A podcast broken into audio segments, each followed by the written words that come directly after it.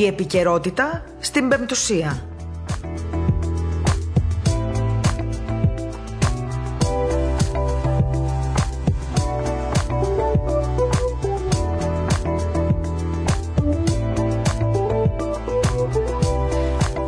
Καλησπέρα σας, αγαπητοί ακροατές. Πέμπτη σήμερα, είκοσι Μαΐου, ε, είναι η εκπομπή Επικαιρότητα στο ραδιόφωνο της Πεμπτουσίας. Στο μικρόφωνο η Μαρία Γιαχνάκη, όπως κάθε Πέμπτη την ίδια ώρα. Στην επιμέλεια της εκπομπής η Ελένη Ξανθάκη και στον ήχο ο Κώστας Τσαλιαδόρος.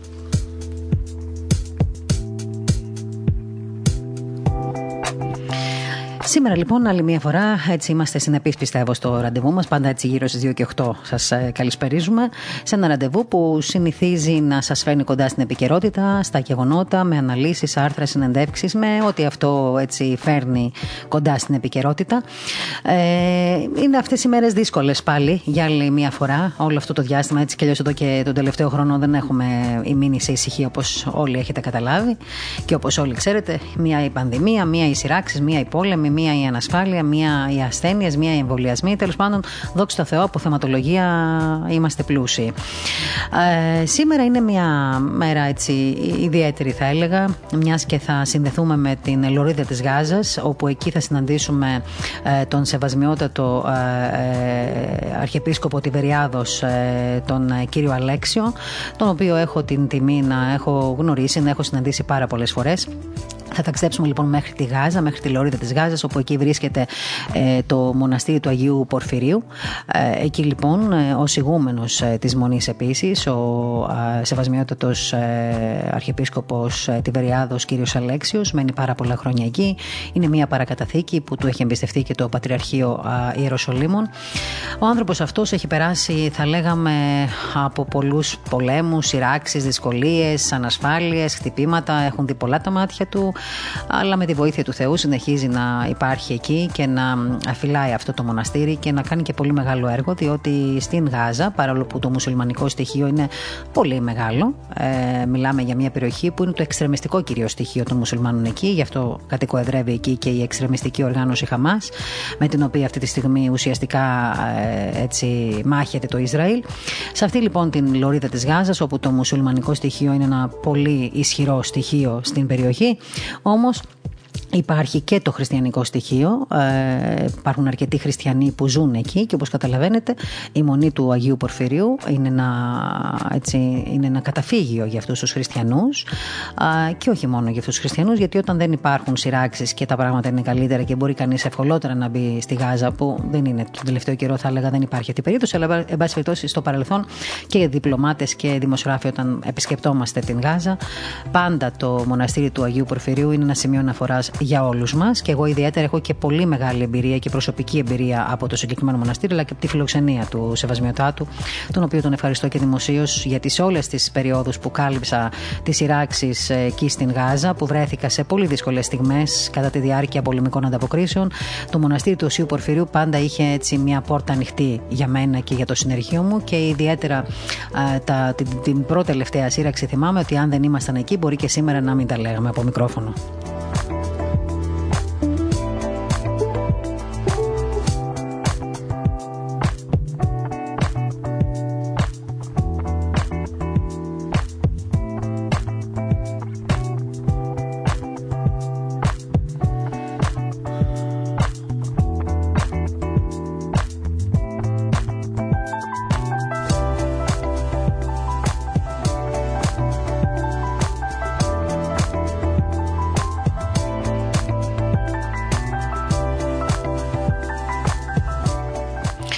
Δύσκολες μέρες λοιπόν για την Γάζα.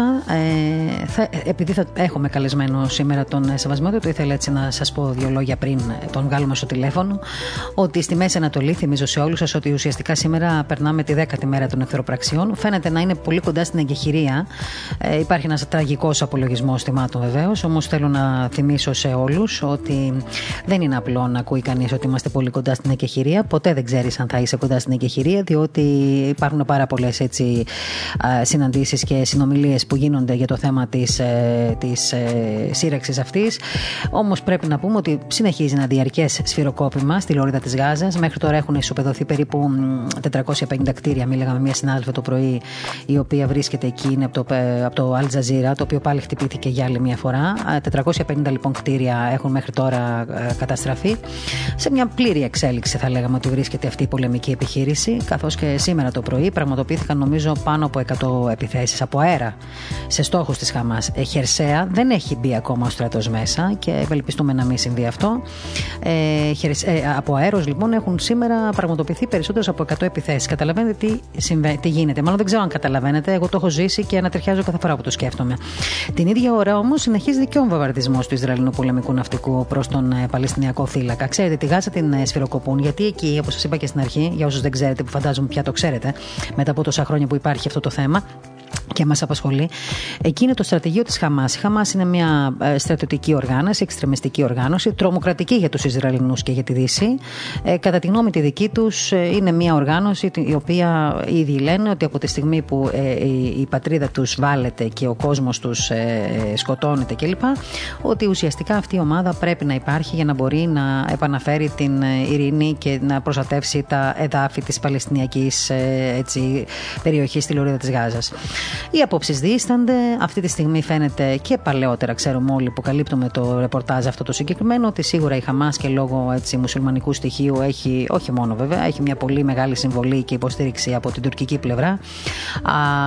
Πλέκονται πολλά και πολλοί έχουμε δει με τα μάτια μας και τις σύραγγες που υπάρχουν κάτω από τους δρόμους της λωρίδας της Γάζας. Ποτέ βέβαια μέχρι τώρα δεν υπήρξαν έτσι, θύματα ιδιαίτερα από πολεμικές σειράξεις στρατιωτικών της Χαμάς, της τρομοκρατικής παύλα εξτρεμιστικής οργάνωσης, ακριβώς γιατί φυλάσσονται πάρα πολύ καλά. Συνήθως οι πόλεμοι αυτοί και οι σειράξεις έχουν θύματα παιδιά, άμαχο πληθυσμό. Έχω δει με τα μάτια μου στο παρελθόν σε διάφορες αποστολές κατά τη διάρκεια των πολεμικών σειράξεων εκεί, νοσοκομεία να καταραίουν και τους γιατρούς να δίνουν μια τεράστια μάχη για να σώσουν αυτά τα παιδιά, πολλές φορές ράβοντας τα χέρια τους, τα πόδια τους, μέλη τα οποία έχουν τραυματιστεί από οβίδες, τα ράβουν ζωντανά, διότι ούτε φάρμακα βεβαίως υπάρχουν πολύ εύκολα εκεί, ούτε έτσι, αναισθησίες μπορούν να δίνουν στον ασθενή οι γιατροί. Οπότε καταλαβαίνετε, συνήθως πάνω στα χειρουργικά εκεί τραπέζια ή όπου βρουν τέλος πάντων, χειρουργούν παιδάκια και γυναίκες, τραυματίες με σοβαρούς τραυματισμούς μέσα σε κραυγές και σε αίματα.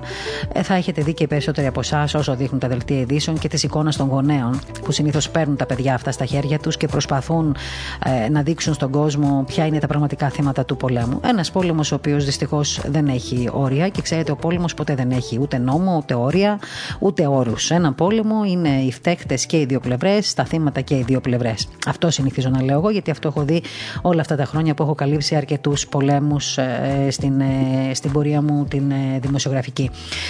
Ταυτόχρονα, θέλω να πω ότι έχει συνεχιστεί και το σφυροκόπημα στα υπόγεια τούνελ που χρησιμοποιεί η Χαμάς και σύμφωνα πάντα με τον Οργανισμό Ηνωμένων Εθνών, τουλάχιστον όπως σας είπα πριν, τετρακόσια περίπου πενήντα κτίρια έχουν καταστραφεί. Να συμπεριλάβουμε και τα έξι νοσοκομεία που έχει η Γάζα. Αυτά τελείωσαν από την πρώτη στιγμή που άρχισαν οι εχθροπραξίες. Να ξέρετε, δεν υπάρχουν. Τώρα, ε, υπάρχει μια προσδοκία εκεχηρίας. Ένας μάλιστα ανώτερος αξιωματούχος της Χαμάς ε, δήλωσε ότι αναμένει το Ισραήλ και ένοπλες οργανώσεις της λωρίδας της Γάζας να καταλήξουν μέσα στις επόμενες δύο μέρες. Αυτό είπε ένας αξιωματούχος της Χαμάς, ο οποίος δεν κατονομάζεται από τις πληροφορίες που υπάρχουν στα διεθνή πρακτορία. Άρα λοιπόν, μέσα στις επόμενες δύο μέρες θεωρούν ότι θα υπάρξει μια συμφωνία για εκεχηρία, για να σταματήσουν δηλαδή όλες αυτές οι εχθροπραξίες, οι οποίες σήμερα διέρχονται την δέκατη μέρα. Να πούμε ακριβώς τι είπε. Είπε ουσιαστικά ότι αναμένει μια εκεχηρία και ότι οι προσπάθειες για την κατάπαυση του πυρός βρίσκονται σε μια εξέλιξη. Εγώ αυτό που έχω να πω είναι το εξής. Πριν, βγάλουμε τον, πριν φιλοξενήσουμε και καλησπερίσουμε τον Αρχιεπίσκοπο Γάζης, τον κύριο Αλέξιο, ότι είναι ένας άνισος πόλεμος.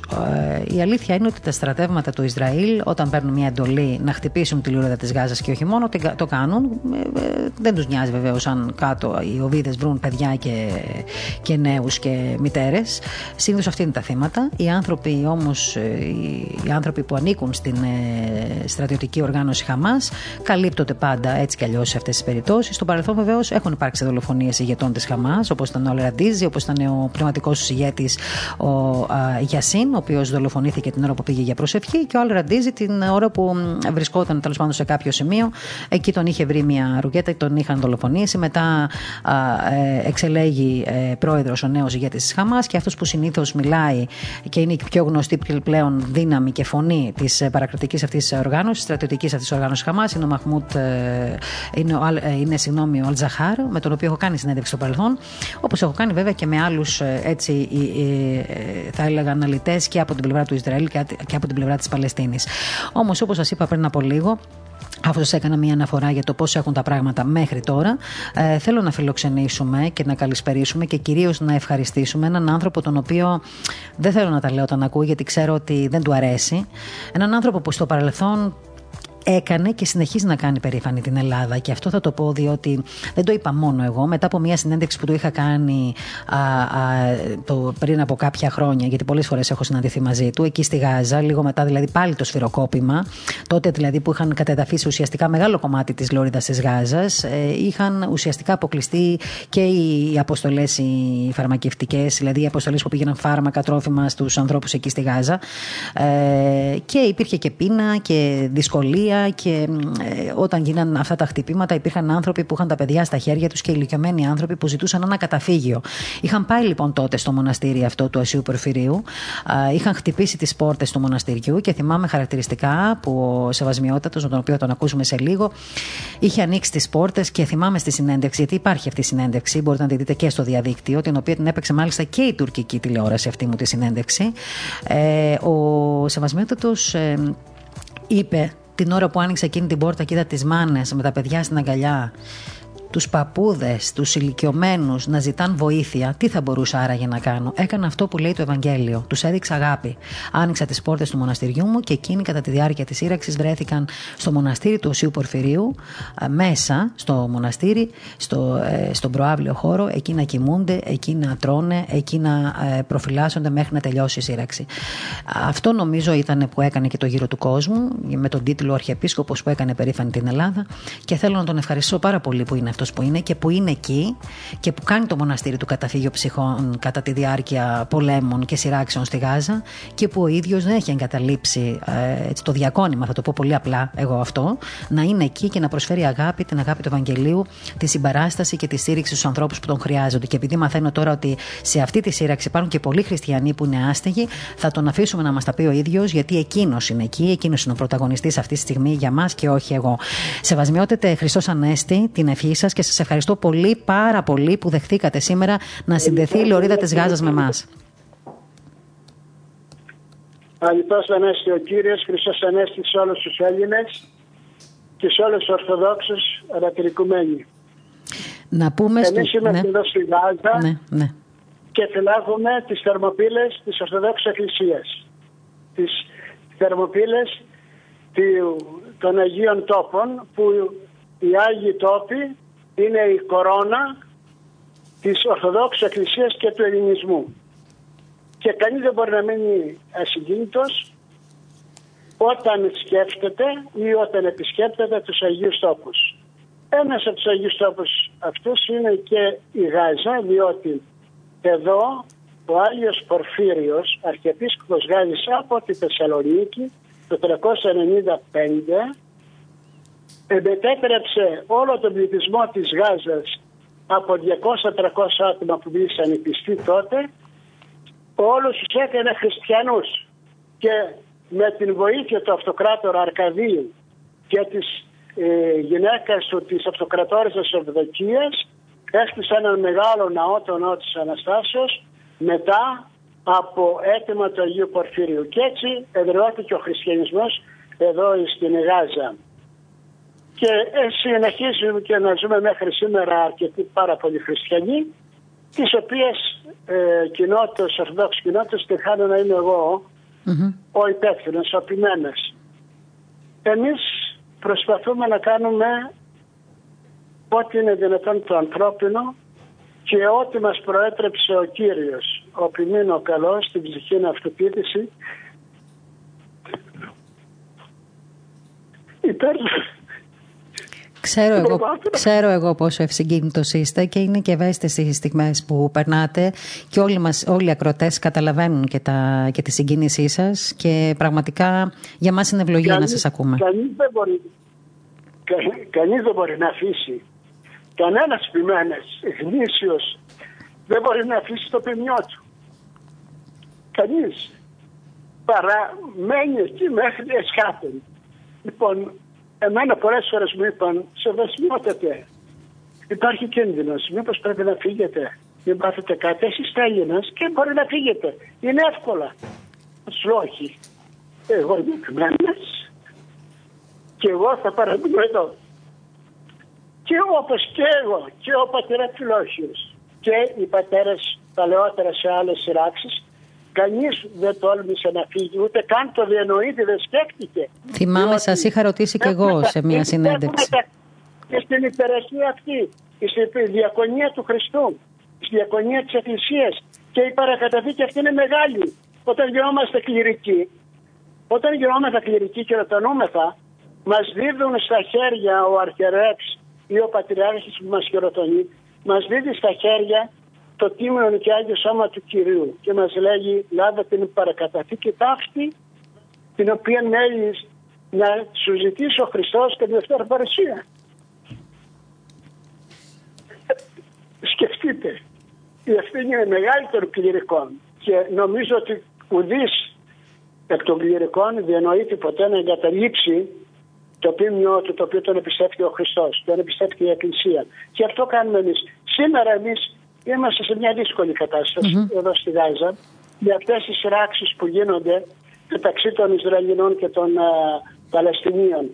Βεβαίως, εμείς δεν έχουμε λόγο στα θέματα αυτά. Είναι άλλοι εμπλέκονται στην πολιτική. Εμείς, ως, ο ρόλος ο δικός μας είναι να προσευχόμεθα συνεχώς υπέρ ειρηνεύσεως του κόσμου, περί συνυπάρξεως των δύο λαών, διότι οι πάντες χωρούν στην υγεία αυτή την οποία έφτιαξε ο Θεός για τους ανθρώπους και η ευθύνη μας είναι να φυλάξουμε και να προστατεύσουμε το παιχνιό μας αλλά και κάθε άνθρωπο αδύναμο και να τον βοηθήσουμε ο οποίος έχει ανάγκη ανεξαρτήτου θρησκείας ή εθνικότητος.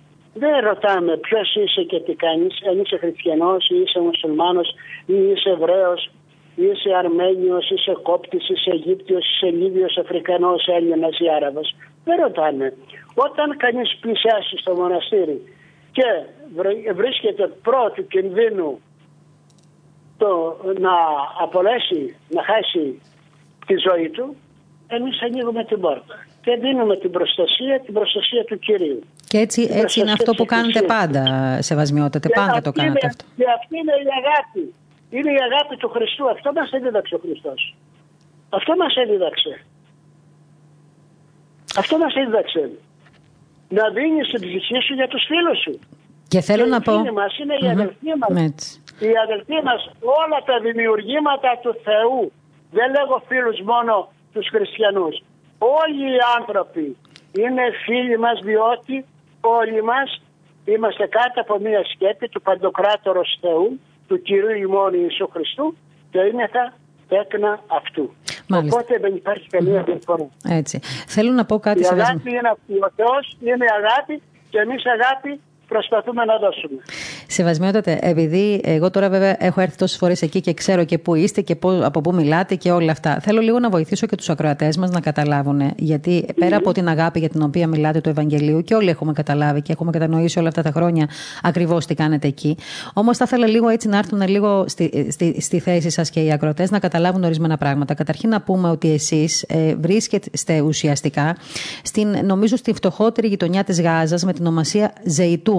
Εκεί που είναι δηλαδή και ο τάφος του Αγίου Πορφυρίου, ο οποίος βρίσκεται στη βόρεια πλευρά του ομώνυμου Βυζαντινού Ιερού Ναού, έτσι δεν είναι? Μάλιστα, μάλιστα. Εκεί λοιπόν, ο οποίος χρονολογείται από το δωδέκατο αιώνα. Η συνοικία δική μας είναι το Ζεϊτούν, που σημαίνει στα ελληνικά ελαιώνας. Ελαιώνας. Mm-hmm. Και είναι, είναι το μοναστήρι του Αγίου Πορφυρίου Αρχιεπισκόπου Γάζας, και το οποίο είναι χτίσμα του τετρακόσια δύο, και εντός της εκκλησίας βρίσκεται και ο τάφος του Αγίου, και υπάρχει έξω από το, το στον περίβολο του μοναστηριού υπάρχει και το κημητήριο των Ορθοδόξων. Δεν υπάρχει άλλο κημητήριο. Ναι. Αυτό το κημητήριο των, των Ορθοδόξων. Και θυμάμαι σε μια προηγούμενη αυτό σύρραξη. Είναι, το οποίο το δύο χιλιάδες δεκατέσσερα είχε βομβαρδιστεί. Ναι, αυτό ήθελα είχε να πω. Και είχαμε πάρα πολλές ζημιές, τα είχαμε παλαιότερα. Τώρα, εμείς είμαστε εδώ, επικοινωνούμε συνεχώς με όλους τους χριστιανούς. Πείτε μας δηλαδή, λίγο, ε, σεβασμιότατε, πείτε μας λίγο για τους χριστιανούς. Σεβασμιότατε, πείτε μας λίγο, ποια είναι η κατάσταση των χριστιανών στη Γάζα τώρα, εσείς, επειδή έχετε αυτή την επαφή. Την... Αυτό θέλω να πω. Θέλω να πω ότι τώρα οι χριστιανοί, είναι πάρα πολλά χριστιανικά οι χριστιανοί.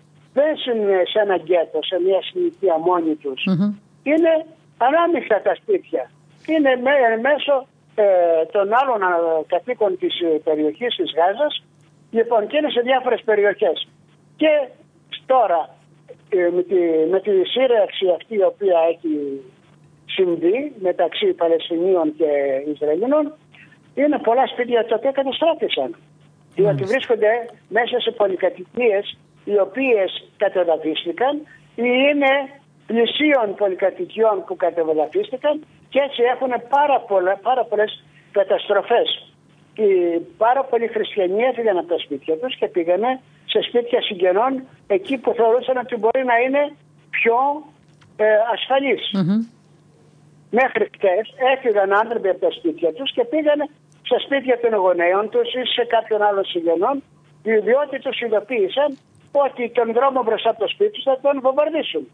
Λοιπόν, καταλαβαίνετε ότι είναι πάρα πολύ δύσκολη η κατάσταση, και γιατί δεν ξέρεις από πού θα έρθει η βόμβα και πού θα καταλήξει. Και βεβαίως έχουν στόχο, αλλά υπάρχουν και οι παράπλευρες απώλειες. Ακριβώς, που είναι πολλές. Και εδώ το θέμα ότι πάρα πολύ Ε, μάλλον υπάρχει κάποιο θέμα με την γραμμή στη Γάζα. Ελένη, να προσπαθήσουμε να ξαναπάρουμε το σεβασμιότατε, σε παρακαλώ. Ωστόσο, να πω εγώ για όσους ήρθατε τότε, τώρα στην παρέα μας, λογικό είναι. Γάζα είναι αυτή, σφυροκοπείται από παντού. Είναι λογικό ότι οι γραμμές δεν είναι πάντα οι καλύτερες και όπως τις θέλουμε. Θέλω όμως να πω ότι συνομιλούμε με τον σεβασμιότατο του Αρχιεπίσκοπο Τιβεριάδος, τον κύριο Αλέξιο, ο οποίος βρίσκεται στη Λωρίδα της Γάζας, εκεί δηλαδή που για δέκατη μέρα τώρα σχεδόν τα Ισραηλινά στρατεύματα από αέρος σφυροκοπούν την περιοχή. Ήδη τα έξι νοσοκομεία που υπάρχουν σε όλη τη Λωρίδα της Γάζας έχουν κατεδαφιστεί. Ε, πολλά κτίρια, σχολεία. Ε, γιατροί προσπαθούν να δώσουν έτσι τις πρώτες βοήθειες στους ανθρώπους που είναι εκεί και δυσκολεύονται. Άλλοι βέβαια βρίσκονται σε πολύ κακή κατάσταση. Και ξανά έχουμε στη γραμμή μας τον Σεβασμιότατο, ο οποίος, όπως ακούσατε, μας εξηγούσε τι σημαίνει να είσαι στη Λωρίδα της Γάζας αυτή τη στιγμή, αλλά και τι σημαίνει τόσοι άνθρωποι να είναι χωρίς σπίτια, να είναι τραυματίες κλπ. Σεβασμιότατε, ήσασταν στο σημείο που μας λέγατε ότι υπάρχουν πολλοί χριστιανοί οι οποίοι αναγκάστηκαν να εγκαταλείψουν τα σπίτια τους γιατί ειδοποιήθηκαν ότι θα βομβαρδιστούν οι περιοχές, και άλλοι ήταν και ήδη εκεί στις περιοχές που βομβαρδίστηκαν. Διότι είναι οι, οι, οι στόχοι που βομβαρδίζονται, mm-hmm. συνήθως αναγγέλλονται, αναγγέλλονται ναι. και αν είναι ε, μέσα οι κάτοικοι και τους ειδοποιούν να φύγουν ένα τέταρτο πριν ή ένα εικοσάρτο να εγκαταλείψουν το, το, την πολυκατοικία, το κτίριο. Αλλά σε πολλές φορές δεν ειδοποιούν. Δεν, δεν ειδοποίησαν.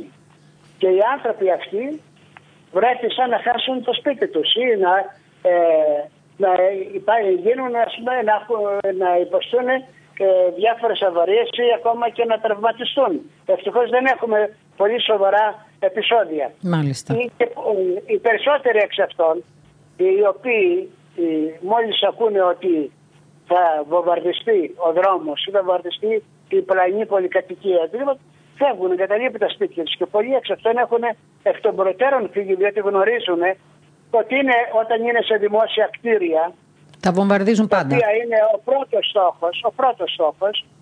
Και, οπότε εγκαταλείπουν και φεύγουν και πηγαίνουν στους συγγενείς, στους γονείς τους ή σε φίλους, για να μπορούν να είναι πιο ασφαλείς.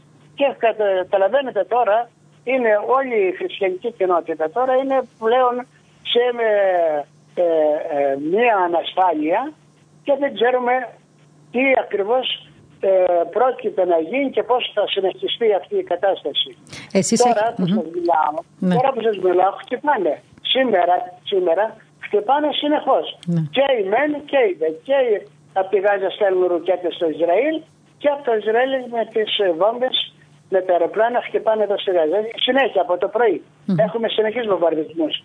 Λοιπόν, δεν ξέρει κανείς τι θα του τύχει. Εσείς τώρα δεν είστε, δεν είστε μόνος, εσείς με, το, με τον Πατέρα Αμφιλόχιο εκεί στο μοναστήρι, έτσι δεν είναι? Ναι, με τον Πατέρα Αμφιλόχιο και έχουμε και κάτω στο, ε, στο μοναστήρι υπάρχει και ο φύλακας, υπάρχει ο καντιλανάπτης, υπάρχουν και δύο-τρεις χριστιανοί και δύο-τρεις μουσουλμάνοι, mm-hmm. οι οποίοι έχουν απλώς ε, τους ε, επιτρέψαμε να έρθουν να είναι για να έχουν ασφάλεια για τα παιδιά τους. Ναι, ναι. Γιατί είναι, έχουν για παιδιά και φοβούνται. Βεβαίως δεν δεχτήκαμε, δεν έγινε εισβολή μέσα στο, στη Γάζα. Δεν έχει γίνει χερσαία, χερσαία εισβολή, όχι. Γι' αυτό, ναι. γι' αυτό και δεν υπάρχει το κύμα αυτό των μεγάλων των προσφύγων. Υπάρχουν πρόσφυγες στα βόρεια προάστια, στις βόρειες πόλεις, αλλά είναι κάπως μακριά από εμάς. Mm-hmm. Αλλά όλη, όλη η λωρίδα της Γάζας ε, ταράσσεται από τις ε, ρουκέτες και από τους ε, βομβαρδισμούς των αεροπλάνων. Ακόμα, δεν, ακό... να και ακόμα σεβασμιότατα δεν είναι τόσες ημέρες ώστε να πούμε ότι υπάρχει έλλειψη τροφίμων και φαρμάκων, από τρόφιμα και φάρμακα κλπ. Και όσοι υπάρχουν εδώ ξεδώς, ακόμα είναι, είναι περίπου οκτώ μέρες τώρα. εννιά μέρες υπάρχουν τρόφιμα, δεν υπάρχει έλλειψη. Αλλά αν παραταθεί ακόμα θα υπάρχουν. Μάλιστα. Θα υπάρξει mm-hmm. έλλειψη. Mm-hmm. Και αν παραταθεί ακόμα θα έχουμε, έχουμε διακοπή ρεύματος.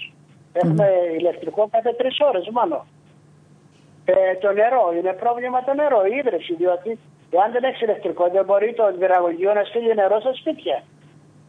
Υπάρχουν πάρα πολλά προβλήματα, τα οποία ε, ε, κανείς δεν μπορεί να τα, να τα καταλάβει, τα προβλήματα αυτά, εάν δεν ζει. Και όλα αυτά τα προβλήματα τα ζούμε εμείς και ο κόσμος όλος και προσπαθούμε να τα ξεπεράσουμε με την χάρη του Θεού και με τη βοήθεια, διότι εκείνος δίνει δύναμη και βοήθεια σε κάθε άνθρωπο όταν του τη ζητάει. Και μας δίνει την υπομονή να μπορέσουμε να προσπεράσουμε και το, το ύφαλο, τον ύφαλο αυτό, τον οποίο έχουμε μπροστά μας. Και ευχόμεθα στο Θεό να τελειώσει σύντομα. Εμείς την Κυριακή κάνουμε τη λειτουργία μας, βεβαίως μόνοι μας, στην εκκλησία προσευχόμεθα, με το νερό λειτουργούμε, ψέλνουμε, προσευχόμεθα για την ειρήνευση του κόσμου και της περιοχής μας, και διότι η προσευχή πρέπει να είναι το όπλο το οποίο ε, πρέπει να χρησιμοποιούμε πολύ περισσότερο εμείς οι κληρικοί, διότι οι προσευχές οι δικές μας και οι προσευχές των μανάδων και των παιδιών είναι αυτές που φτάνουν επάνω στον θρόνο του Δεσπότου Χριστού, και εκείνος τίνει ευήκον ους και μας ακούει και ανάλογα δίδει το πρέπον, αυτό το οποίο πρέπει να γίνει. Και αυτό που πρέπει να γίνει είναι η ειρήνευση του κόσμου της περιοχής αυτής. Πάντως... για να μπορέσουν mm-hmm. να ζήσουν όλοι να συνυπάρξουν. Πάντως, σεβασμιότατε... Mm. Είναι μεγάλο πράγμα. Πάντως, σεβασμιότατε, θέλω να πω ότι επειδή εσείς είστε και... Πόσα χρόνια τώρα είστε στη Γάζα, να θυμηθούμε λιγάκι? Εγώ είμαι είκοσι χρόνια. Είστε είκοσι χρόνια. Αυτά λοιπόν τα είκοσι χρόνια ε, που είστε εσείς εκεί, έχετε ζήσει πάρα πολλές φορές ε, τέτοιες εμπειρίες ε, από πλευρά σειράξεων, μιλάω, βομβαρδισμών κλπ. Ε, που σημαίνει ότι έχετε, έχετε δει ε, έτσι πολλές φορές ε, τον κόσμο να καταραίει εκεί και να ξαναπροσπαθεί να ξανασταθεί στα πόδια του για να συνεχίσει την καθημερινότητά του. Όμως είναι γεγονός, και εσείς το ξέρετε καλύτερα τον καθένα, ότι πάντα οι άνθρωποι εκεί ζουν με μία μόνιμη ανασφάλεια, αφού υπάρχει μία μόνιμη έτσι, αντιπαλότητα και έχθρα και έτσι, διάθεση σειράξεων από τις δύο πλευρές, από την πλευρά δηλαδή του Ισραήλ και από την πλευρά της Παλαιστίνης. Έτσι ανθρώπινα θέλω να σας ρωτήσω τώρα, έτσι που ζείτε εκεί και βλέπετε και τον πόνο των ανθρώπων και πολλές φορές έχει χρειαστεί έτσι, να δώσετε και την, την συμβουλή σας και, να, και την ευλογία σας σε ανθρώπους που έχουν ανασφάλεια. Ναι, και τη συμπαράστασή σας σε μεγάλο βαθμό. Τη συμπαράστασή σας. Το δεύτερο πράγμα είναι διότι εγώ πολλές φορές δουλεύω. Σκέφτονται να φύγουν, να εγκαταλείψουν τα σπίτια, τις περιουσίες τους. Ναι. Τα παιδιά τους λέω, πού θα πάτε, mm-hmm. πού θα πάτε. Αυτή είναι η πατρίδα σας. Θα αφήσετε τα σπίτια σας, την περιουσία σας, θα αφήσετε τους άκους στον πατέρα σας, στον παππούδα σας. Πού θα πάτε? Σε όλο τον κόσμο υπάρχει ανασφάλεια. Mm-hmm. Παντού υπάρχει ανασφάλεια. Κανείς δεν είναι σίγουρος. Μπορεί εδώ να αντιμετωπίζουμε το θέμα πιο έντονο, να είναι πιο έντονο. Αλλά σαν την πατρίδα σας δεν μπορεί να υπάρξει πουθενά τόπος άλλος. Και τους παρηγορώ και προσπαθώ να τους πείσω να καθίσουν εδώ. Πολλοί πάνε στην Αίγυπτο ή έρχονται είτε στη Δυτική Όχθη και τουλάχιστον αλλάζουν περιβάλλον και ξαναγυρίζουν ανανεωμένοι.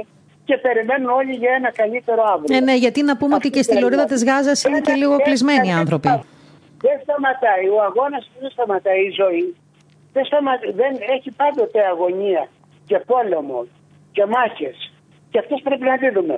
Λοιπόν, και εμείς είμαστε συμπαραστάτες στο θέμα αυτό. Στο λαό και προσπαθούμε να τους τονώνουμε το ηθικό και την ψυχή να μπορέσουν να ανταπεξέλθουν και να προχωρήσουν. Διότι η ζωή συνεχίζεται, δεν σταματάει. Όπου και να πας. Άλλοι έφυγαν πρόσφυγες. Δεν αντιμετωπίζουν προβλήματα στην προσφυγιά τους εκεί που ζουν. Είτε στην Αμερική, είτε στον Καναδά, είτε στο Βέλγιο, είτε στη Γερμανία που ήταν στα εργοστάσια, είτε στην Ελλάδα που ήρθαν, δεν αντιμετώπιζαν προβλήματα από τους ντόπιους τους Έλληνες, αυτοί που ήρθαν από τη Μικρά Ασία και που τους βρίζανε πολλές φορές και λέγαμε αυτοί οι βρωμιάριδες. Λοιπόν, εδώ εγώ τους λέω: όχι, δεν θα φύγετε. Πρέπει να μένετε. Να μένετε στον τόπο σας διότι, και να αγαπάτε την εκκλησία σας, διότι η εκκλησία είναι το σπίτι σας. Mm-hmm. Και αυτή θα σας στηρίξει και ο Χριστός και η Παναγία και ο Άγιος Πορφύριος είναι αυτοί οι οποίοι θα γίνουν οι σκέτοι και θα σας προστατεύουν πάντοτε σε όλες τις δύσκολες στιγμές που συμβαίνουν, σε όλες τις σειράξεις που γίνονται. Δεν υπάρχει άλλος τρόπος. Πού θα πας? Θα πας στην Αυστραλία να γίνεις ξένος. Ξένος μέσα στους ξένους. Ή στην Αμερική ή οπουδήποτε αλλού. Ε, ε, πρέπει, ε, πρέπει να το, οι άνθρωποι να σκέφτονται λογικά. Εγώ έτσι πιστεύω. Οι δυσκολίες είναι και στους ανθρώπους.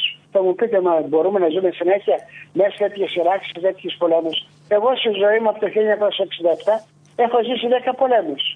Και παρόλα αυτά δεν εγκαταλείπω τους Αγίους Τόπους. Διότι εγώ είμαι στρατιώτης.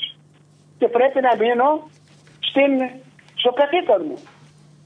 Και όχι μόνο να μείνω εγώ στο καθήκον μου, αλλά να ενδυναμώνω και τους άλλους και να τους βοηθάω και να συμπαρίστανω, να συνεχίζουν και αυτοί στη, στη ζωή τους με υπομονή και κουράγιο και την ελπίδα τους στον Κύριο. Τον Θεό, διότι αν σκεφτούμε, πριν δύο εβδομάδες είχαμε Πάσχα. Μάλιστα. Το Κύριος μας ανέστη εκ νεκρών. Πατήσα στον θάνατον και εδωρήσα το ζωή, την αιώνιον. Επάτησε το θάνατο, νίκησε το θάνατο. Λοιπόν, εμείς χαιρόμεθα διότι νίκησε το θάνατο και μας εδώρησε ζωή, νέα ζωή. Λοιπόν, εμείς πρέπει, εφόσον ο Κύριος είναι ο νικητής του θανάτου, να ζητάμε αυτό να νικήσει και τον θάνατο. Το θάνατο των δικών μας, το πνευματικό, και να μας ανανεώσει, να μας δώσει τη νέα ζωή και τον θάνατο το σωματικό και τον υγιεινό εδώ που περνάμε, διότι η γη αυτή, η ζωή μας αυτή δεν είναι πρόσχερη. Λοιπόν, πρέπει μόνο με την ελπίδα μας στο Χριστό, στον αναστημένο Χριστό που έδωσε ζωή. Χριστός ανέστη εκ νεκρών, θανάτω, θάνατον πατήσας. Και της ενδυσμήμαση και αυτή που είσαι στα μνημεία τους εδώρησε ζωή. Αιώνιον και δώσει την Ανάσταση. Μας δωρίζει ο Χριστός την Ανάσταση. Εμείς τι πρέπει να κάνουμε?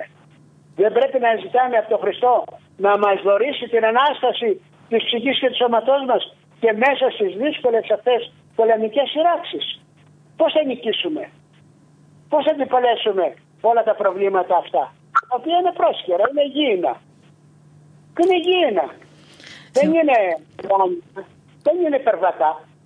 Σεβασμιότατε, να πούμε στον κόσμο που μας ακούει λίγο να καταλάβει και ότι η παρουσία, του, ε, η παρουσία δική σας εκεί, η παρουσία δηλαδή της Ορθόδοξης Εκκλησίας εκεί είναι πάρα πολύ σημαντική και για τους μουσουλμάνους. Όχι μόνο γιατί ανοίγετε την πόρτα του μοναστηριού σας όταν υπάρχει μια σύραξη να έρθουν λίγο, να μπουν δηλαδή εκεί να το δουν ως καταφύγιο και να ζωθούν και να τους βοηθήσετε ας πούμε να ζήσουν. Αλλά γενικότερα όμως η παρουσία της Ορθόδοξης Εκκλησίας εκεί στη Γάζα παίζει σημαντικό ρόλο στα πράγματα ε, και υπάρχει και μια πολύ καλή σχέση. Πώς? Δούμε, υπάρχουν πολλά χριστιανικά ιδρύματα. Ναι. Πέστε μας. Νοσοκομείο, το νοσοκομείο της πόλης, το Αφρι Άραμ Hospital, mm-hmm. το οποίο είναι διοίκησης ορθόδοξη χριστιανική. Έχουμε το Συμβούλιο των Εκκλησιών, το Παγκοσμίου Συμβούλιο των Εκκλησιών, το οποίο το έχουν οι ορθόδοξοι χριστιανοί, διότι εμείς είμαστε η πλειοψηφία. Το ενενήντα πέντε τοις εκατό των χριστιανών στη Γάζα είναι ορθόδοξοι. Mm-hmm. Λοιπόν, και το Συμβούλιο των Εκκλησιών έχει σε όλες τις πόλεις στη Λωρίδα της Γάζας, έχει πολυκλινικές, έχει ιατρία εξωτερικά και, και προσφέρει υπηρεσίες σε όλο το λαό. Σε όλο το λαό, χριστιανούς και μουσουλμάνους. Με ένα πολύ ελάχιστο αντίτιμο, απλώς η εισφορά μηδαμινή. Μετά έχουμε ένα σχολείο, νηπιαγωγείο, δημοτικό γυμνάσιο, λύκειο, το οποίο έχουμε γύρω στα εξακόσια παιδιά. Και στο σχολείο τα εκατό παιδιά είναι χριστιανά ορθόδοξα. Mm-hmm. Χριστιανά μπορεί να είναι και Λατίνοι, γιατί έχουν και οι Λατίνοι, οι Καθολικοί έχουν σχολείο εδώ και οι Καλόγριες, το Ραχμπά του Αρμπίγε. Ε, αλλά στο σχολείο τα υπόλοιπα παιδιά είναι μουσουλμάνοι. Είναι μουσουλμάνοι. Και κατά διαστήματα μαθαίνουν και την ελληνική γλώσσα και έτσι τα παιδιά, χριστιανοί και ορθόδοξοι, ε, χριστιανοί, ορθόδοξοι και οι, μου, οι μουσουλμάνοι, αδελφοί μας οι μουσουλμάνοι, κάτοικοι της πόλης, μεγαλώνουν μαζί από την μικρή ηλικία, από το νηπιαγωγείο. Και έτσι έχουμε μάθει να συνυπάρχουμε. Το μοντέλο της Γάζας, χριστιανοί και μουσουλμάνοι, είναι πρωτότυπο σε όλο τον κόσμο.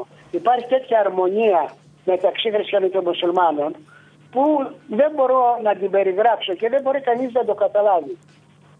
Στα υπουργεία μέσα, χριστιανοί και μουσουλμάνοι, στη δημαρχία, σε, άλλα, σε άλλες δημόσιες υπηρεσίες, μέσα στην αγορά, ε, γιατροί, φαρμακοποιοί, είναι χριστιανοί, οι οποίοι προσφέρουν, βοηθάνε, δίνουν εργασία και στους μουσουλμάνους. Δεν κάνουν δια... Δεν κάνουν διακρίσεις. Δεν κάνετε διακρίσεις, δεν κάνετε διακρίσεις, ναι. Είμαστε, είμαστε οι δύο κοινότητες. Ναι, μεν εμείς είμαστε ολίγοι, mm-hmm. αλλά στην ουσία είμαστε πολλοί. Διότι προσφέρουμε έργο πολύ μεγάλο σε όλους τους κατοίκους της πόλης, σε όλο τον πληθυσμό. Να φανταστείτε μια κοινότητα, ορθόδοξη κοινότητα τώρα, με δύο χιλιάδες χριστιανούς, έχουμε είκοσι φαρμακοποιούς, έχουμε είκοσι πέντε γιατρούς, έχουμε δασκάλους, έχουμε δικηγόρους. Λοιπόν, σκεφτείτε ποια κοινότητα, ποιο χωριό με δύο χιλιάδες στην Ελλάδα έχει είκοσι φαρμακοποιούς και σπουδάζουν και άλλα πέντε παιδιά τώρα τη στιγμή αυτή για να γίνουν φαρμακοποιοί. Πού υπάρχει αυτό το πράγμα? Ε, αυτοί όλοι προσφέρουν υπηρεσίες στο λαό.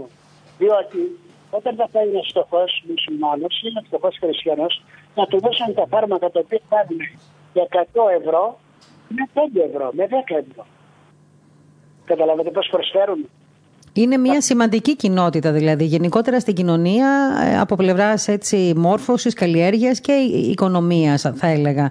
Διότι αυτοί οι άνθρωποι, να πούμε στους ακροατές μας σεβασμιότατε, ότι γίνονται γιατροί, φαρμακοποιοί και προσφέρουν όλα αυτά εκεί, ενώ έχουν μεγαλώσει και οι ίδιοι μέσα στην Γάζα. Δηλαδή είναι παιδιά τα οποία έχουν γλιτώσει από πολέμους, από σειράξεις, κατάφεραν με κάποιον τρόπο μετά να σπουδάσουν και να επιστρέψουν στην λωρίδα της Γάζας για να προσφέρουν τις υπηρεσίες τους στους ανθρώπους, στον λαός, στους χριστιανούς, ακόμα και στους μουσουλμάνους βεβαίως, γιατί όλοι οι άνθρωποι είναι κάτω από τον, από τον ίδιο Θεό, είμαστε όλοι έτσι κι αλλιώς.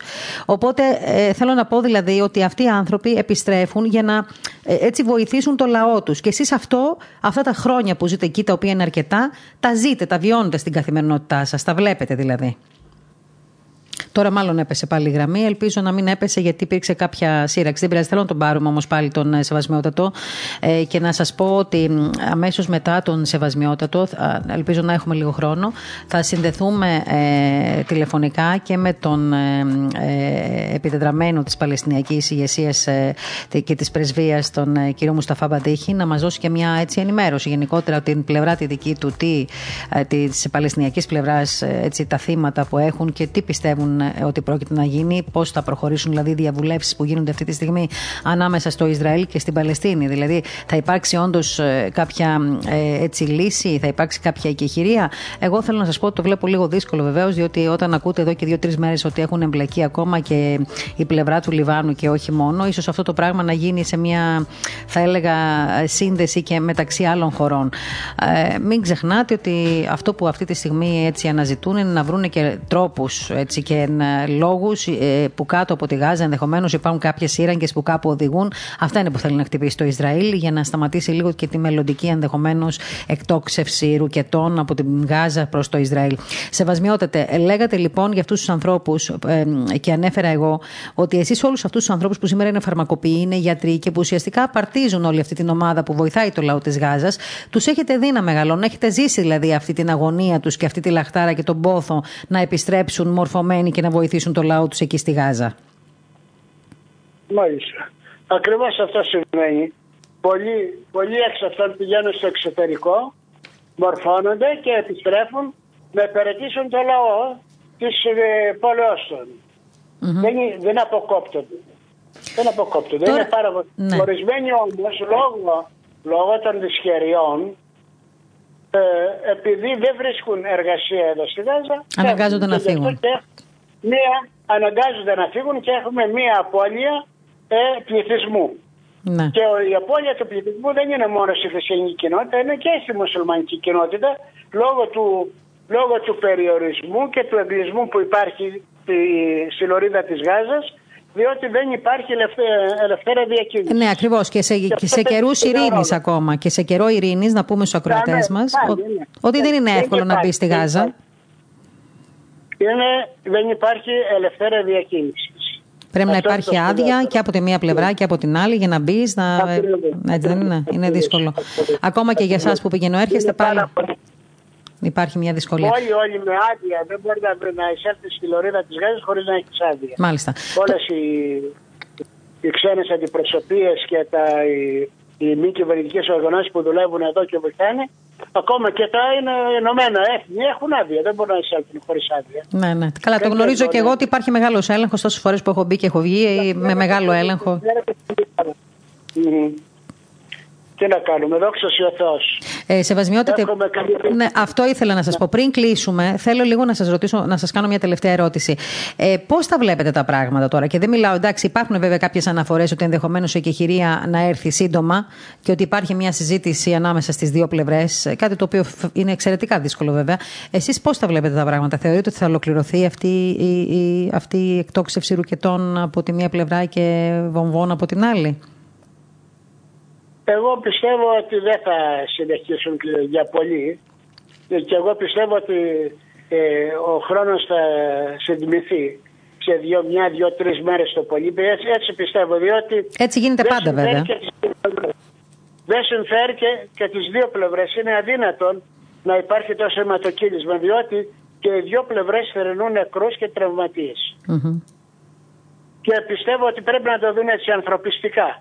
Πρώτα πάνω απ' όλα το δουν ανθρωπιστικά και αυτοί οι οποίοι έχουν την ευθύνη να αναλάβουν την ευθύνη τους και να κάνουν την ανακοχή αυτή, να σταματήσει πλέον η σύραξη αυτή και να βρουν τρόπους να επιλύσουν τα προβλήματα τα οποία ενδεχομένως υπάρχουν μεταξύ τους.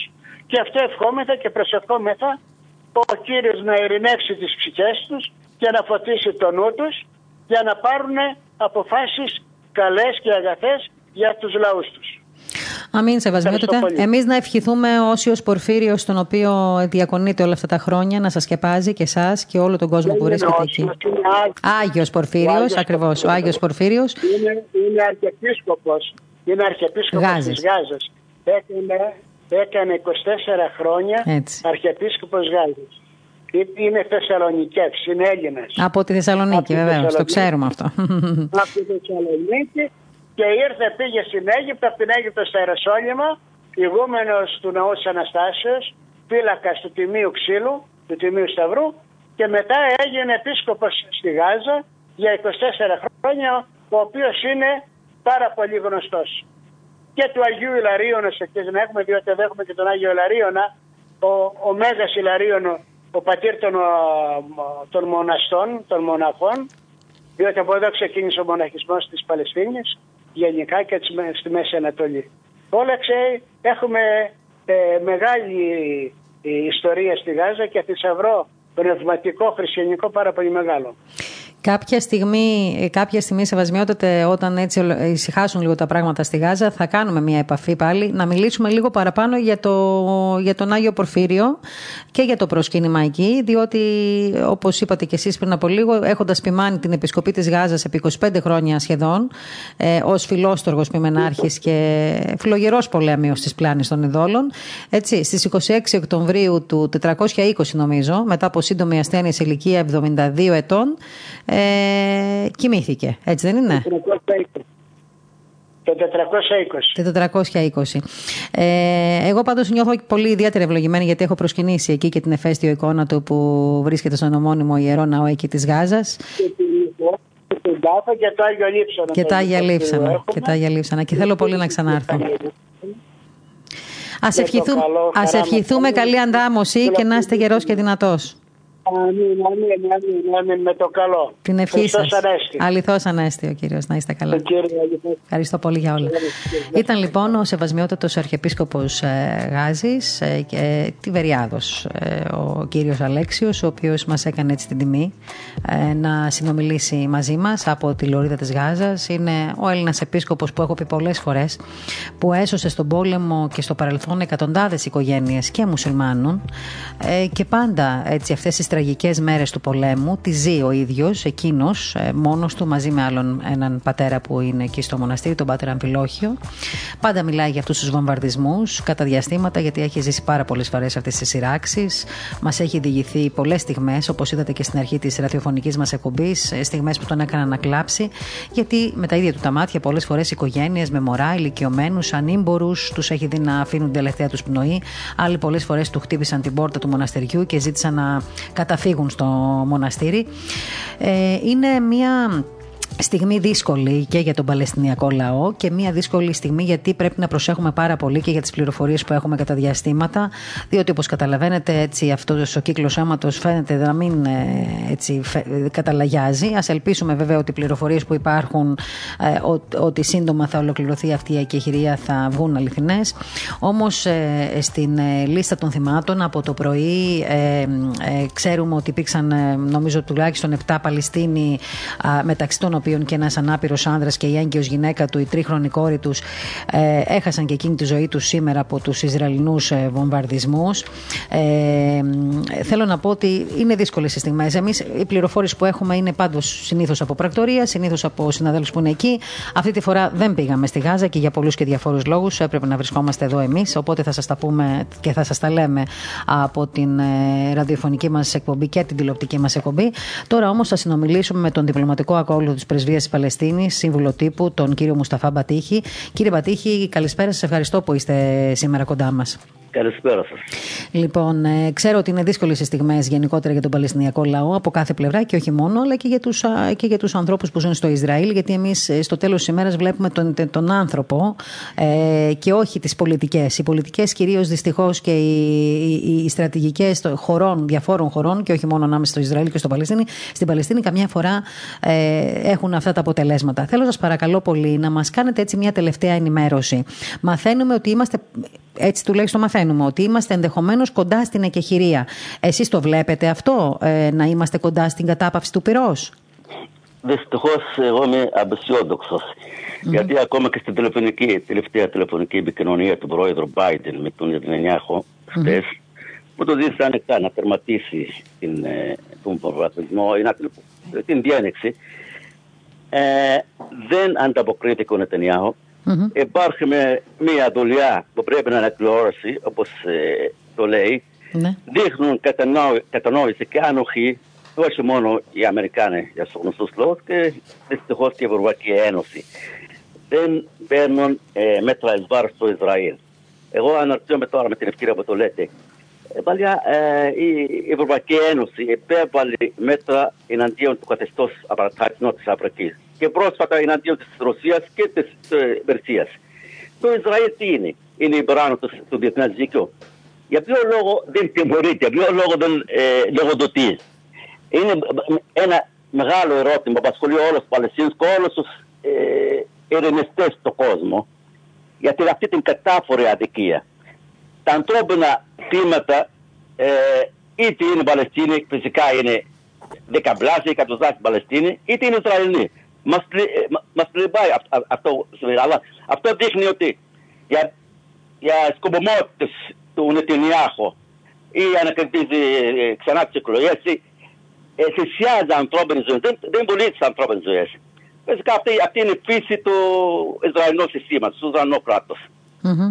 Δυστυχώς δεν βλέπω, γιατί από εδώ και πέντε μέρες όλοι μιλάνε πολύ εκεχηρία, αλλά δεν, δεν το βλέπω. Πάντως η αλήθεια, είναι, η αλήθεια είναι, όπως είπατε και εσείς και γνωρίζοντας και εγώ πολύ καλά έτσι, την πολιτική ανάμεσα σε αυτές τις δύο χώρες, έχοντας καλύψει πάρα πολλές φορές διπλωματικά και πολεμικά αυτό το ρεπορτάζ, ότι φάνηκε τελικά ότι η παρέμβαση Biden και η στάση Νετανιάχου δεν είναι τόσο αισιόδοξη. Άρα θα συμφωνήσω εγώ μαζί σας, ε, λέγοντας το εξής, ότι φαίνεται τελικά ο, ο Νετανιάχου αποφασισμένος να συνεχίσει τις επιχειρήσεις στη Λούρδα της Γάζας. Εξάλλου το δήλωσε, όπως είπατε πριν ε, λίγο, μετά την τηλεφωνική συνομιλία που είχε με τον Αμερικανό Πρόεδρο, και μάλιστα υπήρξε και μία ανακοίνωση του Πρωθυπουργικού Γραφείου στην οποία σημείωσε ο, ο Νετανιάχου ότι εκτίμησε μεν την υποστήριξη του Αμερικανού Προέδρου, αλλά επεσήμανε ότι θέλει να επαναφέρει την ηρεμία και την ασφάλεια στις, στους πολίτες της χώρας.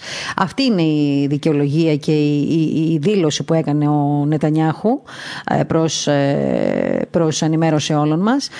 Και νομίζω κιόλας ότι το Ισραήλ ανακοίνωσε ότι δεν θέτει κάποιο χρονοδιάγραμμα για τον τερματισμό των βομβαρδισμών, των επιχειρήσεων ουσιαστικά στη Γάζα.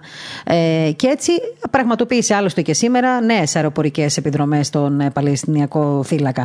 Τώρα, από την πλευρά της η Χαμάς πάλι εξαπέλυσε νέο μπαράζ επιθέσεων με, με ρουκέτες. Δηλαδή, θέλω να πω ότι υπάρχουν, υπάρχουν επιθέσεις και απαντήσεις και από τις δύο πλευρές, κύριε Μπατίχη. Μην ξεχνάμε όμως ότι ε, υπήρχαν και τρεις ε, ε, πόλεμοι πριν από αυτό. Ε, η Ισραηλινή αεροπορία κάνει ασκήσεις πάνω στην Γάζα με κάθε ευκαιρία. Δεν μπορούμε να καταδικάσουμε την Χαμάς σαν μια αντισυαστική οργάνωση. Γιατί αν το βλέπουμε ε, από την σκοπιά των Ισραηλινών και των ε, Αμερικάνικων για τρομοκρατία κτλ. Ας μελετήσουμε τα καταστατικά έξι Ισραηλινών κομμάτων. Εγώ σας πω. Ενωμένος Ιουδαϊσμός, Τσιωνιστική Λίστα, Ισραήλ το σπίτι μας, ε, όλα αυτά τα κόμματα που συμμετέχουν στις κυβερνητικές συναντήσεις των ε, Νετανιάχου. Δεν είναι πιο ακραίες. Είναι και πιο ακραίες από το Χαμάς. Το θέμα είναι όταν έχεις να αντιμετωπίσεις μια βαριά πολεμική βιομηχανία. Βεβαίως και πρέπει να στέκεσαι. Δηλαδή στην Ελλάδα που πέρασε κατεχές και έχουν στην Ελλάδα. Αυτό δεν ήταν δικαίωμα του ελληνικού λαού να αντισταθεί όταν συμβαίνει το σπίτι. Όταν ξεκίνησαν πολύ καλά, ξέρετε καλά στην Ιερουσαλήμ, την Ανατολική Ιερουσαλήμ. Στην οικία Σιχ Τζαράχ είναι σαν μια μικρή Παλαιστίνη. Όταν Ε, αντιμετωπίζουν τους κατοίκους, τους ρωτάνε, αφού λες ότι είναι το σπίτι, αυτό που μένεις είναι το σπίτι σου, να μας αποδεικνύεις, πώς αποδεικνύεις το σπίτι του. Τώρα, εδώ ζούσαν, ζούσε ο μπαμπούς και η γιαγιά μου, πατέρας και η μητέρα μου, και εγώ και τα παιδιά μου. Ε, με τι άλλο να σας αποδείξω. Κανείς δεν ρωτάει τον χειριστή να αποδείξει ότι αυτό που κλέβει είναι δικό του. Και κανείς δεν το ζητάει να δείξει την άδεια που το επιτρέπει να σκοτώσει οποιοδήποτε παιδί, όποτε θέλει, όποτε θέλει. Ούτε την άδεια που το επιτρέπει να εισβάλλει στο σπίτι, στα σπίτια και να τα ανατινάξουν. Δεκάδες τέτοιες πράξεις γίνονται καθημερινά. Θέλετε, δεν δεν ναι. ξεκίνησε ο πόλεμος στην Γάζα μόνο με τους ρουκέτες της Χαμάς. Ξέρετε πολύ καλά ότι επί δέκα με δεκαπέντε μέρες, όχι μόνο έγιναν επιθέσεις σε προσκυνητές και χριστιανούς, όχι μόνο μουσουλμάνους, και χριστιανούς. Mm-hmm. Και ξέρετε πολύ καλά, ρίζεται του προβλήματος είναι αυτή η πρακτική του Ισραήλ. Γιατί στις πρόσφατες δικαστικές αποφάσεις για τις ιδιοκτησίες του Πατριαρχείου, το ελληνικό ορθόδοξο Πατριαρχείο στην Ιερουσαλήμ, ε, για διευκόλυνση της αρπαγής της περιουσίας του Πατριαρχείου στην Ανατολική Ιερουσαλήμ, ε, για τις ε, επικριστικές συμπρακές του Ισραήλ, Ατρίτη, Κοχανίμ, ξέρει πολύ καλά. Ε, ε. Αυτό αποτελεί κατάφορη παραβίαση του διεθνούς δίκαιου στο πλαίσιο της προσπάθειας του Ισραήλ να αλλοιώσει την ιστορική φυσιογνωμία της Ιερής Πόλης, να αλλάξει τον ε, δημογραφικό χαρακτήρα της. Θέλω να σας πω δηλαδή, ε, αυτή η νοοτροπία επιθετική. Θέλετε να πείτε αυτή... με δύο λόγια ότι γενικότερα το Ισραήλ ε, χαρακτηρίζεται από μια επεκτατική πολιτική, ε, δημιουργώντας ενδεχομένως πολλές φορές διάφορους προβληματισμούς και προβλήματα και εμπόδια, προκειμένου να φτάσει στον, ε, στον στόχο του, που είναι ουσιαστικά να μπορέσει να, ε, να πάρει ε, ε, και τα Παλαιστινιακά εδάφη, τα οποία αυτή τη στιγμή ε, τα έχει το Πατριαρχείο Ιεροσολύμων. Όσο μιλάμε, όσο, όσον αφορά τώρα στο Πατριαρχείο Ιεροσολύμων, μιλάω. Άρα αυτό είναι μια επεκτατική πολιτική. Και θεωρείται ότι κάπως έτσι λειτουργεί και στη λωρίδα της Γάζας, με αποτέλεσμα η Χαμάς, η, η αντιστασιακή αυτή οργάνωση, η εξτρεμιστική όπως θα την πει η Δύση, είναι ο λόγος για τον οποίο απαντά συνήθως με ρουκέτες απέναντι στις προκλήσεις του Ισραήλ. Αυτό ουσιαστικά θέλετε να πείτε, για να δώσουμε και ένα τίτλο στην κουβέντα μας. Σωστά, σωστά. Αυτή το βίο χαρακτήρα του Ισραηλινού συστήματος, μόνο με λουτρά αίματος επιβιώνει. Δυστυχώς είναι η πρακτική τους που κρατούν από την Νάκμπα από εβδομήντα τρία χρόνια. Αμέτρητες σφαγές. Χωρίς αφορμή, χωρίς λόγο. Mm-hmm. Ε, κύριε Μπατίχη, ε, όσον αφορά στις έτσι, διαδόσεις και ε, τα δημοσιεύματα που είδαν το φως της δημοσιότητας τις τελευταίες μέρες, που μιλούσαν ε, για τη συμβολή και το σπρώξιμο εντός εισαγωγικών της, ε, της Τουρκίας προς αυτή τη δραστηριότητα της Χαμάς, τι απαντάτε σε αυτό εσείς? Εντάξει, ε, πραγματικά είναι παράλογο να βολοδούμε, επειδή έχουμε σχέσεις με την Τουρκία. Έχουμε σχέσεις με εκατόν πενήντα χώρες του κόσμου. Παρουσιάζουν τους Παλαιστίνους σαν τα, ε, ταραχουμπιούς. Δηλαδή, πραγματικά είναι κάτι που μας προκαλεί οργή. Ε, δεν έχει καμιά σχέση. Και το Ισραήλ έχει σχέση με, Τουρκ, ε, ε, με την Τουρκία. Η Τουρκία αναγνωρίζει το κράτος της Παλαιστίνης. Εσείς πολύ καλά που γνωρίζετε και τον Αραφάτ. Η βάση της Παλαιστινιακής εξωτερικής πολιτικής συνικά είναι, είναι, είναι ανεξάρτητη και ουδέτερη. Δεν αφήνουν, δεν επιτρέπουν σε κανένα να παρεμβαίνει στα ε, εσωτερικά μας, ό,τι παρεμβαίνουμε σε υποτέσεις ε, ξένων χωρών. Δεν είναι, είναι αδενόητο αυτό που λέτε. Εμείς όπως, ε, έχουμε σχέση με την Τουρκία, έχουμε σχέση και με ιστορικές σχέσεις με την Ελλάδα. Έχουμε με εκατόν πενήντα χώρες στον κόσμο. Και επειδή, επειδή επικαλεστήκατε και την ε, σχέση μου με την γνωριμία μου ως δημοσιογράφος πάντα, ε, με τον ε, συγχωρεμένο τον Αραφάτ, που ήταν μια μεγάλη μορφή για το Παλαιστινιακό κράτος και όχι μόνο. Άφησε την ιστορία του άνθρωπος, τη σφραγίδα του στην παγκόσμια ιστορία, κατά τη γνώμη μου. Ένας από τους τελευταίους ηγέτες ήταν ο Γιάσερ Αραφάτ.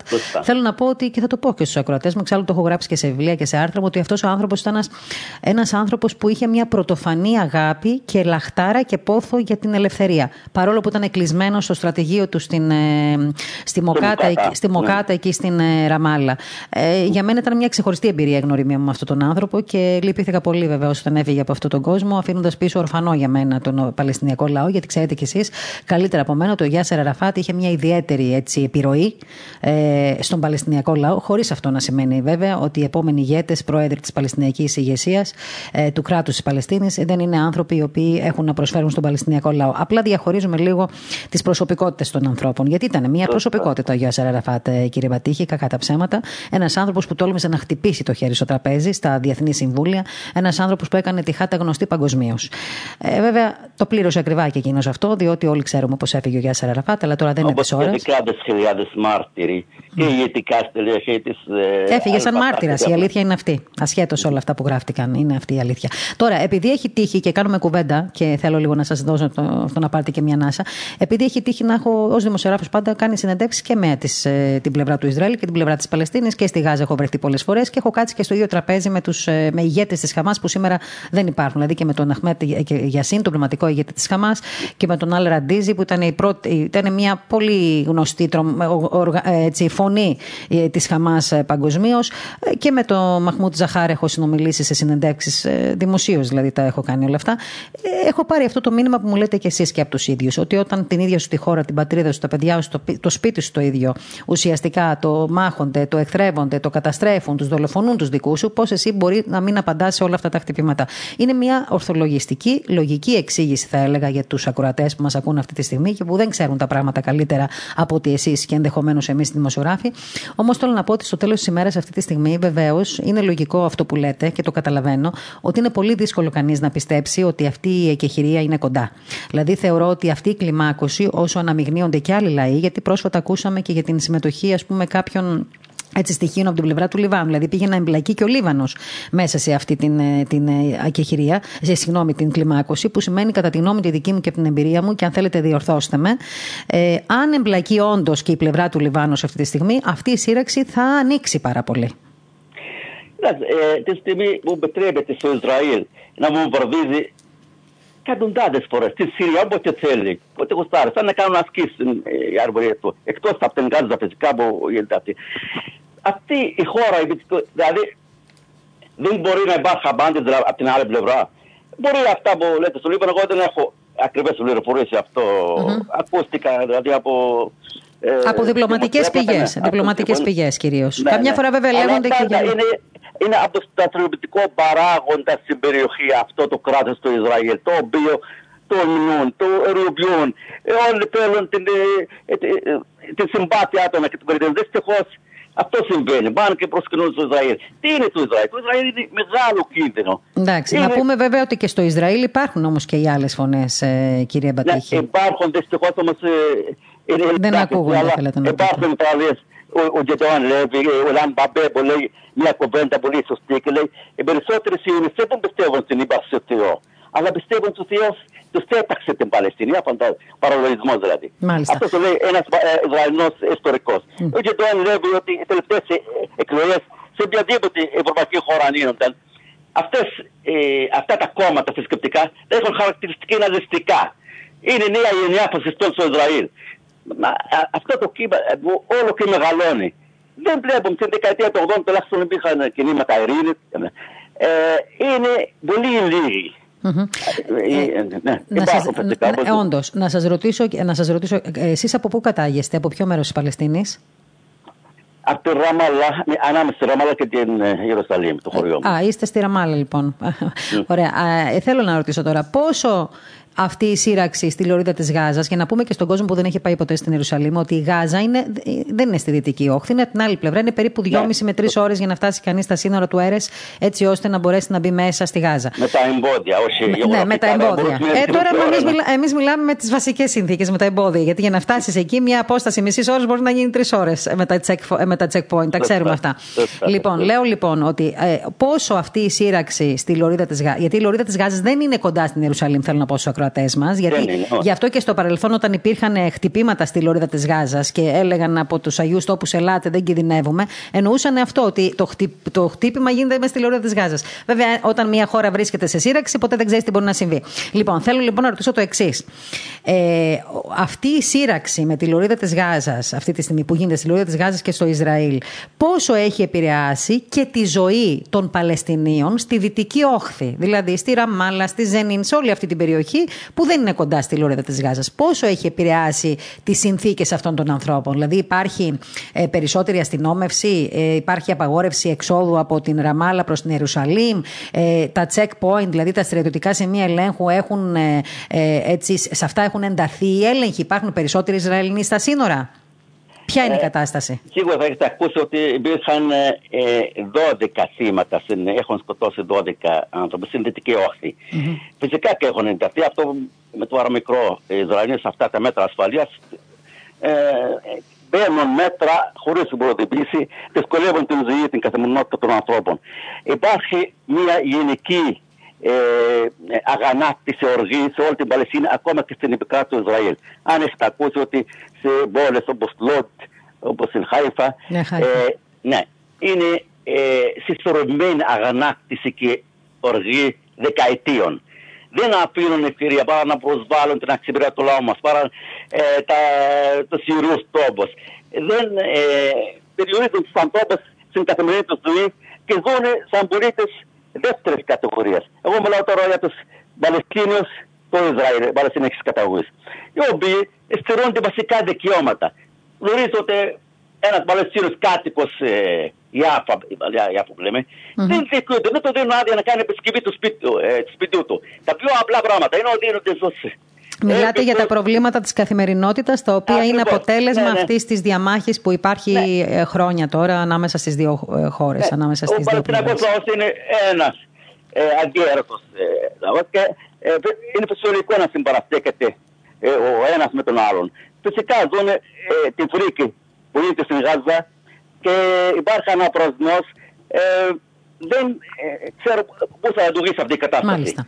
Και η τρίτη εντεφάντα. Σε μια εντεφάντα ενδεχομένως. Τελευταία εντεφάντα να πούμε ήταν το δύο χιλιάδες. Έτσι δεν είναι? Το δύο χιλιάδες ήταν η τελευταία εντεφάντα. δύο χιλιάδες. δύο χιλιάδες. Ε, κύριε Μπατίχη, ε, μία τελευταία έτσι, ενημέρωση ήθελα. Εσείς από τις πληροφορίες που έχετε τώρα, τις επίσημες, έτσι, από, το, από την πλευρά σας, ε, μαθαίνω ότι το πρωί πάλι η αεροπορική επιδρομή έγινε και τετρακόσια πενήντα κτίρια κατέρευσαν μέσα στην Γάζα. Ε, μέσα σε αυτά τα κτίρια ήταν και έξι νοσοκομεία. Έχετε ενημέρωση ε, ε, για τη λωρίδα της Γάζας? Αυτή τη στιγμή υπάρχει κάποιο νοσοκομείο που δέχεται τραυματίες και που, εν πάση περιπτώσει, μπορεί να προσφέρει τις πρώτες βοήθειες στους ανθρώπους που έχουν τραυματιστεί από τους βομβαρδισμούς? Υπάρχουν τα αυτοσχέδια νοσοκομεία, αυτά που λέμε έκτακτες ανάγκες. Δυστυχώς ακόμα και στον, πριν γίνει ο βομβαρδισμός αυτός, νο, ε, πάντα υπήρχε, υπάρχει ένας αποκλεισμός για όλη, ε, για, ένα, για μια περιοχή δύο εκατομμυρίων ανθρώπων, πάνω από δύο εκατομμυρίων ανθρώπων που ζουν σε μια έκταση τριακόσια εξήντα πέντε τετραγωνικά χιλιόμετρα. Mm-hmm. Ε, πάντα υπάρχει πρόβλημα. Όποτε θέλουν, κλείνουν τα Ισραηλοί ή την είσοδο για την Γάζα. Δεν επιτρέπουν σε υλικά, σε τρόφιμα. Το ηλεκτρικό μέσα των όρων τέσσερις με πέντε ώρες την μέρα. Τρεις ώρες τη μέρα. Για φανταστεί πέρα από την κατάσταση, όσο είναι πιο δύσκολο. Φυσικά και έχουν δουλειά. Αυτό είναι συνηθισμένη πρακτική, να βομβαρδίζουν και εκκλησίες και τζαμιά και το κτίριο του Μπύργου που έχει τα γραφεία των ξένων ανταποκριτών και το τύπο. Δεν θα ακούστηκε αυτό. Και ξαναχτύπησαν πάλι το κτίριο που είναι το Αλ Τζαζίρα και τα υπόλοιπα γραφεία των συναδέλφων. Ναι, γιατί... Όχι μόνο το Αλ Τζαζίρα, βέβαια. Και το Αλ Τζαζίρα είναι μια. Ε, μόνιμο στόχο έτσι κι αλλιώς. Μα είναι μόνιμος στόχος, γιατί και την τελευταία φορά που είχε βομβαρδιστεί την προηγούμενης σύρεξης, εκεί ήμουνα και εγώ και το έζησα. Mm-hmm. Ε, θέλω να πω το εξής τώρα. Εσείς, ε, και να κλείσουμε με αυτό, ε, έκανε μία επίσκεψη ο Υπουργός Εξωτερικών, ο Έλληνας Υπουργός Εξωτερικών, ε, στην, ε, κατέβηκε κάτω, μίλησε και με τις δύο πλευρές, είχε κάποιες συνομιλίες. Νομίζω ότι και εσείς έχετε συνομιλίες εδώ, ε, γενικότερα με την χώρα μας. Ε, πώς βλέπετε την στάση της Ελλάδας απέναντι σε αυτή την σύραξη που αυτή τη στιγμή έχει ξεσκώσει, θα έλεγα, την παγκόσμια κοινότητα? Εχθές τα είπε ο κύριος στον Πάτρο, ο πρέσβης μας, ότι έχει μια συνάντηση με τον κύριο Δένδια πριν πάει επίσκεψη στη Ραμάλα, στη Ισραήλ, στην Ιορδανία. Διαβίωση για την πάγια αυτή της Ελλάδας, για τη λύση των δύο κρατών, για τον Παλαιστινικό κράτος στα σύνορα του χίλια εννιακόσια εξήντα επτά. Επίσημα αυτή είναι η θέση της Ελλάδας. Και αυτό φυσικά Ε, μας ικανοποιεί από την άψη μόνο την οικία. Αλλά υπάρχει μια απογοήτευση από τις δηλώσεις που έχουν γίνει. Δήλωσε το Υπουργείο Εξωτερικών που μιλούσε μόνο για το δικαίωμα αυτοάμυνας του Ισραήλ, για τους ατόους πολίτες κτλ. Αλλά δεν αναφέρθηκαν καθόλου για τα θύματα, για τους νεκρούς Παλαιστίνιους, που δεν μετράνε σαν ανθρώπινα όντα, δεν ξέρω. Ε, δεν, ε, εμείς δεν αμπεμπαίνουμε σε σχέσεις της Ελλάδας, των περιοχών χώρων με την άλλη χώρα, αλλά να μην είναι βάρος το Παλαιστινιακό. Η Παλαιστινιακή υπόθεση είναι μια ιστορική παγκόσμια, πιο δύσκολη. Όπως έλεγε ο Μαντέλα, είναι το μεγαλύτερο ηθικό ζήτημα του εικοστού αιώνα. Δεν πρέπει να αντιμετωπίζεται σαν ένα περιφερειακό ζήτημα ασήμαντο. Τώρα να ευθύνουμε τη στάση του Ισραήλ για να έχουμε καλές σχέσεις μαζί του. Αυτό το κάνουν. Δεν, δεν μιλάω φυσικά για την στάση στην Ελλάδα. Δυστυχώς υπάρχουν κάποιες χώρες που ε, θέλουν να, δεν θέλουν να ανεχθούν το Ισραήλ με οποιαδήποτε κριτική. Μάλιστα. Αυτό, αυτή είναι. Ε, καταλαβαίνω την αγωνία σας. Εγώ τι να ευχηθώ. Ξέρετε πολύ καλά πόσο κοντά είμαστε στην, έτσι, στην, στον Παλαιστινιακό λαό, έτσι κι αλλιώς. Γενικότερα στα θύματα των πολέμων πάντα είμαστε κοντά, ούτως ή άλλως. Εμείς να, την αγαπάμε και την Παλαιστίνη, όπως έχουμε περάσει έτσι, στιγμές, νομίζω όλοι οι δημοσιογράφοι και στο Ισραήλ και στην Παλαιστίνη. Είναι κρίμα που συμβαίνει αυτό και ισχύει και υπάρχει αυτός ο κύκλος αίματος όλα αυτά τα χρόνια. Εγώ θέλω να σας ευχηθώ από την καρδιά μου όλα να. τελειώσουν πολύ σύντομα, με όσο το δυνατόν λιγότερα θύματα. Ε, δεν μπορώ βεβαίως να απολογηθώ εγώ από την πλευρά, αν θέλετε, της, της ελληνικής για όσα κάνει η χώρα μου.